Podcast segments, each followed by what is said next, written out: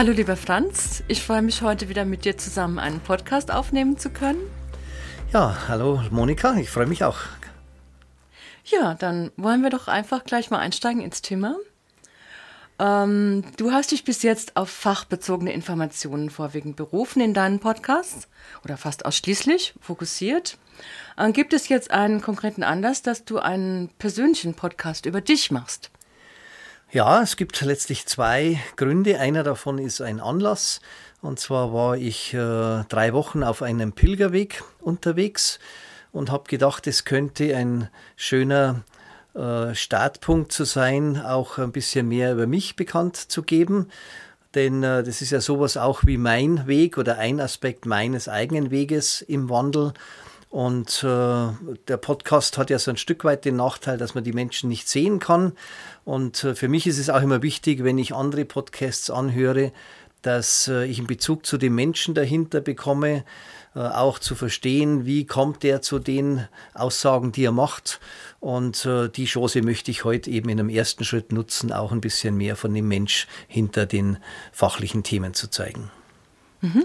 Du sprichst von einem Pilgerweg. Da ist es sicherlich für unsere Zuhörerinnen und Zuhörer interessant, äh, auf welchen Weg. Es gibt ja Teilstrecken, verschiedene Pilgerwege.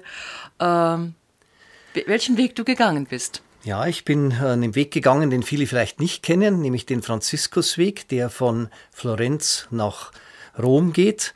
Und es ist kein Zufall, denn ich heiße Franz und habe immer an dem 4. Oktober Geburtstag gefeiert. Und es ist der Todestag des Franz von Assisi. Und habe irgendwann begonnen, mich mit der Person zu beschäftigen, war fasziniert von ihr und bin dann 2009 bereits erstmalig alleine diesen Pilgerweg gegangen. Äh, Pilgern heißt ja auch Pilgrim, der Fremde. Äh, immer in einem fremden, unbekannten Gebiet unterwegs zu sein. Und häufig passieren ja dann auch äh, unerwartete Dinge in diesem immer tiefer Eindringen in sich selbst. Und damals habe ich zum ersten Mal die Verbindung zu meiner eigenen Seele erkannt. Äh, das hatte große Konsequenzen für mein weiteres Leben. Ich kam damals zu der Überzeugung, dass, dass ich eigentlich in erster Linie ein Geistwesen bin, das immer wieder sich äh, in einen Körper inkarniert, glaube ich seitdem an die Wiedergeburt und äh, habe eben auch versucht, äh, mehr und mehr meiner Seele zu folgen und weniger dem Ego. Und es gelingt manchmal mehr und manchmal weniger. Ja, und äh, dieses Mal war ich eben, das hatte ich mir damals schon überlegt, dass ich mit, äh, mit meiner Partnerin diesen Weg gehen möchte. Ja, und meine neue Partnerin bist jetzt du, liebe Monika. Und wir waren zusammen auf diesem Weg äh, unterwegs, äh, sind 21 Tage gegangen, über 10.000 Höhenmeter rauf und runter. Und äh, so unser beider wichtigste Erfahrung, war ja die Tatsache, dass immer wenn es irgendwelche Probleme gab oder so, dass äh, bevor wir noch selbst Lösungen suchen mussten, das Leben uns sozusagen äh, immer eine Lösung, eine sehr gute und einfache Lösung quasi vor die Füße gelegt hat. Und das nehme ich von diesem Pilgerweg ganz stark mit, dass wir uns äh, irgendwie auf das Leben verlassen können und nicht alles selbst lösen müssen. Ja, das geht mir ganz genauso. An der Stelle kann ich sagen, das war eben eine sehr tiefe Erfahrung, mit dir gehen zu dürfen und zu können. Und auch, was du beschrieben hast, diese Erfahrung, dass wir nicht alles selbst lösen müssen, das war eine sehr, sehr starke.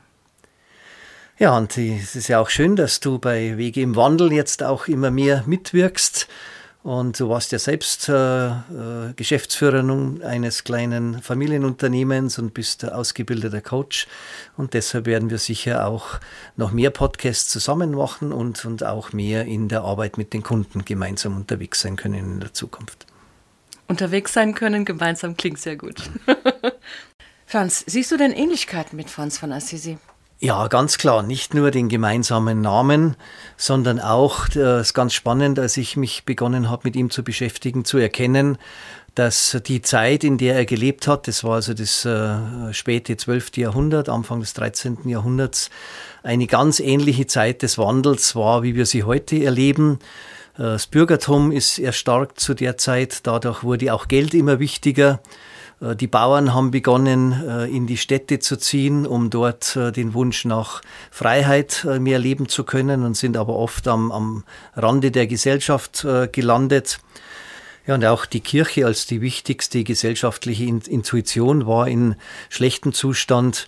Es gab die Ablassverkäufe, hoher, hoher Korruptionsanteil und die Menschen konnten dort eigentlich keine Quelle für ihre Spiritualität mehr finden. Und da kam eben dann Franz als Wanderprediger zu Beginn. Später wurde er ja dann zur, zum Gründer des Franziskanerordens und hat mit einer, einer einfachen Botschaft äh, die aber äh, letztlich auch die Herzen der Menschen erreicht äh, hatte, begonnen, diese Umstände zu verändern oder sein Wunsch war zumindest, diese Umstände zu verändern. Und ja, und auch da sehe ich eine Ähnlichkeit, denn auch mir liegt es am Herzen, die heutige Gesellschaft, die ich auch in vielen Bereichen als, als inhuman und, und oft sehr materiell orientiert äh, betrachte, äh, durch meine Arbeit ein Stück weit äh, äh, zu unterstützen, dass sich hier äh, etwas ändern kann. Und das heißt, du siehst ja da auch sehr viel persönliche Sinnhaftigkeit in diesem, in diesem ähm, Tun und Werken, Wirken von Franz von Assisi. Magst du uns da noch ein bisschen mehr dazu sagen, was das für sich persönlich, äh, was dich da persönlich anspricht? Ja, sicher äh, spricht mich am meisten an ähm, diese Begleitung von Menschen, die dann beginnen, äh, sich selbst mehr zu erkennen und zu erforschen.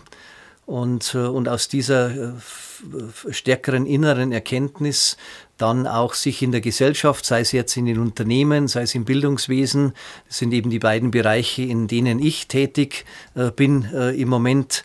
Ich habe ja seit zwölf Jahren, vor zwölf Jahren eine Non-Profit-Organisation, ein Sozialunternehmen gegründet, wo wir in Schulen ehrenamtlich äh, Veränderungsprozesse von einzelnen Personen, zum Beispiel Schulleiter oder auch von ganzen Schulen begleiten. Und äh, diese Wandelbegleitung äh, ist wirklich das, wo, wofür ich stehe. Möchtest du denn an der Stelle ein paar Worte über deinen Weg, deinen eigenen Weg im Wandel sagen oder uns berichten? Ja, ich bin jetzt 62 Jahre alt, äh, bin ursprünglich in, bin in München geboren und der Wandel war schon immer etwas, der mir sehr viel Freude machte. Das ist ja nicht so selbstverständlich, denn es gibt viele Menschen, die sich vor Veränderungen fürchten.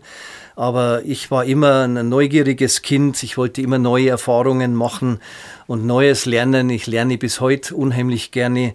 Ich äh, habe Freude daran, ins Unbekannte aufzubrechen. Und alles, was äh, Richtung Routine geht, äh, ist für mich sehr schwer äh, auszuhalten. Das heißt, der Wandel hat eine sehr starke Bedeutung in deinem Leben. Eine sehr positive, ja, starke Bedeutung. Positive, ja. genau, ganz wichtig, positive Bedeutung. Und wie hat sich denn dein Leben ähm, immer wieder verändert?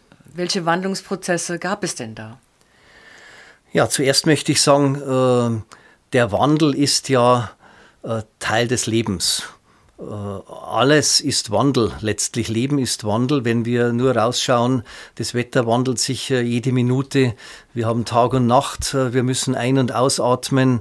Wir gehen durch die Jahreszeiten. Das heißt, Menschen, die sich dem Wandel widersetzen wollen, tun sich sehr, sehr schwer, weil der, der Wandel eben ständig stattfindet. Mhm. Und wir sehen es ja alle, auch der gesellschaftliche Wandel äh, beschleunigt sich ja. Und darum, glaube ich, ist es eine wichtige Eigenschaft, äh, die natürlich für dem einen leichter fällt als wie dem anderen, mhm. äh, sich in diesen Wandel, auf diesen Wandel einzulassen und um damit sozusagen mit der Strömung mitgehen zu können und, äh, und, und damit auch äh, die, die Erfahrung erleben zu können, dass, äh, ja, wie soll ich sagen, die, die eigene Wandlungsfähigkeit eben dann auch zum Beispiel Wandlung im Unternehmen oder im, äh, im, im Bildungsbereich bewirken kann. Gibt es denn da so ein paar Stationen, die du vielleicht mal kurz uns berichten möchtest? Ja, ich, aus deinem äh, Leben, genau. Äh, wenn, wenn wir da über Wandel sprechen, dann könnte ich sagen, ich äh, komme aus der Stadt, bin dann aufs Land gezogen, habe dann zwölf Jahre in äh, USA und Kanada gelebt und äh, bin dann wieder zurückgekommen nach Deutschland. Es war also ein Wandelpfad. Dann habe ich begonnen in einem äh, Unternehmenskonzern und habe mich dann gewandelt zu den Familienunternehmen. Von meinen Fähigkeiten kann ich sagen, ich habe begonnen als Ingenieur für Fahrzeugtechnik habe dann meinen Weg gefunden über das Marketing äh, zu der, zur Führungskraft, schließlich zum äh, Geschäftsführer und habe mich dann wieder gewandelt, habe mich selbstständig gemacht, zuerst als Coach für äh, einzelne Personen und bis heute eben zum Begleiter von Wandelprozessen von ganzen äh, Unternehmen. Und auch äh, hier geht es wieder weiter. Ich bin gerade dabei, mich äh, in Richtung Beirat und Aufsichtsrat weiterzuentwickeln. Ähm, ich bin Vater von zwei Kindern, die beide in den USA leben, was manchmal schön ist, weil ich dann häufig eben ins Ausland komme und auch nicht bei jeder Kleinigkeit, äh, wo wir unterschiedlicher Meinung äh, sind, das sofort mitbekommen bekomme. Auf der anderen Seite ist es ja auch so, dass es manchmal schwer ist, wenn die Kinder dann äh, eben gerade so an bestimmten Tagen nicht da sind oder so weit weg sind. Und dann würde ich sagen, ein weiterer Wandelprozess, der sich äh, stark ausgewirkt hat, ist mehr von einer stark materialistisch orientierten Perspektive. Ich wollte immer der Größte, Schnellste, Beste sein, bis hin zu einer mehr spirituell orientierten äh, Perspektive, die aber die Materie natürlich nicht äh, vergisst, wo es mir eben auch mehr um innere Erkenntnis, um Ruhe, zum Beispiel auch durch Yoga oder Meditation und durch ein getragen sein in der Natur. Eben wie Franz von Assisi bin ich auch ein Mensch, der sehr, sehr viel Zeit und gerne in der Natur verbringt und wo ich mich auch äh, sozusagen äh, ja, aufgehoben fühle und Kraft und äh, Energie hole. Wie ich finde, ein sehr, sehr beeindruckender Prozess. Ja, und wenn man jetzt mal einfach so in die Zukunft schaut oder schauen möchte, welchen Wandel siehst du oder würdest du denn erwarten? Ja, also ich beschäftige mich auch äh, ein wenig mit alten Kulturen und dort ist äh, zu erkennen, dass praktisch alle äh, alten Kulturen davon sprechen, dass in unserer jetzigen Zeit ein großer Wandel, die große Transformation beginnt oder stattfindet. Und wir sehen es ja äh, sehr, sehr gut, dass nahezu alle Systeme, sei es das Geldsystem, äh, die Rente, die Gesundheit, die, die Fachkräfte, das Bildungssystem, äh, irgendwie alles exponentiell in eine, äh, in eine Bruchgrenze sozusagen reinfährt. Und insofern gehe ich davon aus, dass diese Krisen sich verstärken im Moment und dass es wahrscheinlich ein paar schwierige Jahre gehen, geben wird, wo sich äh, diese nicht funktionierenden Systeme entweder langsam auflösen äh, oder auch äh, zusammenbrechen werden. Und welche Aspekte, Franz, spielen denn für dich dabei in der Zukunft eine große Rolle?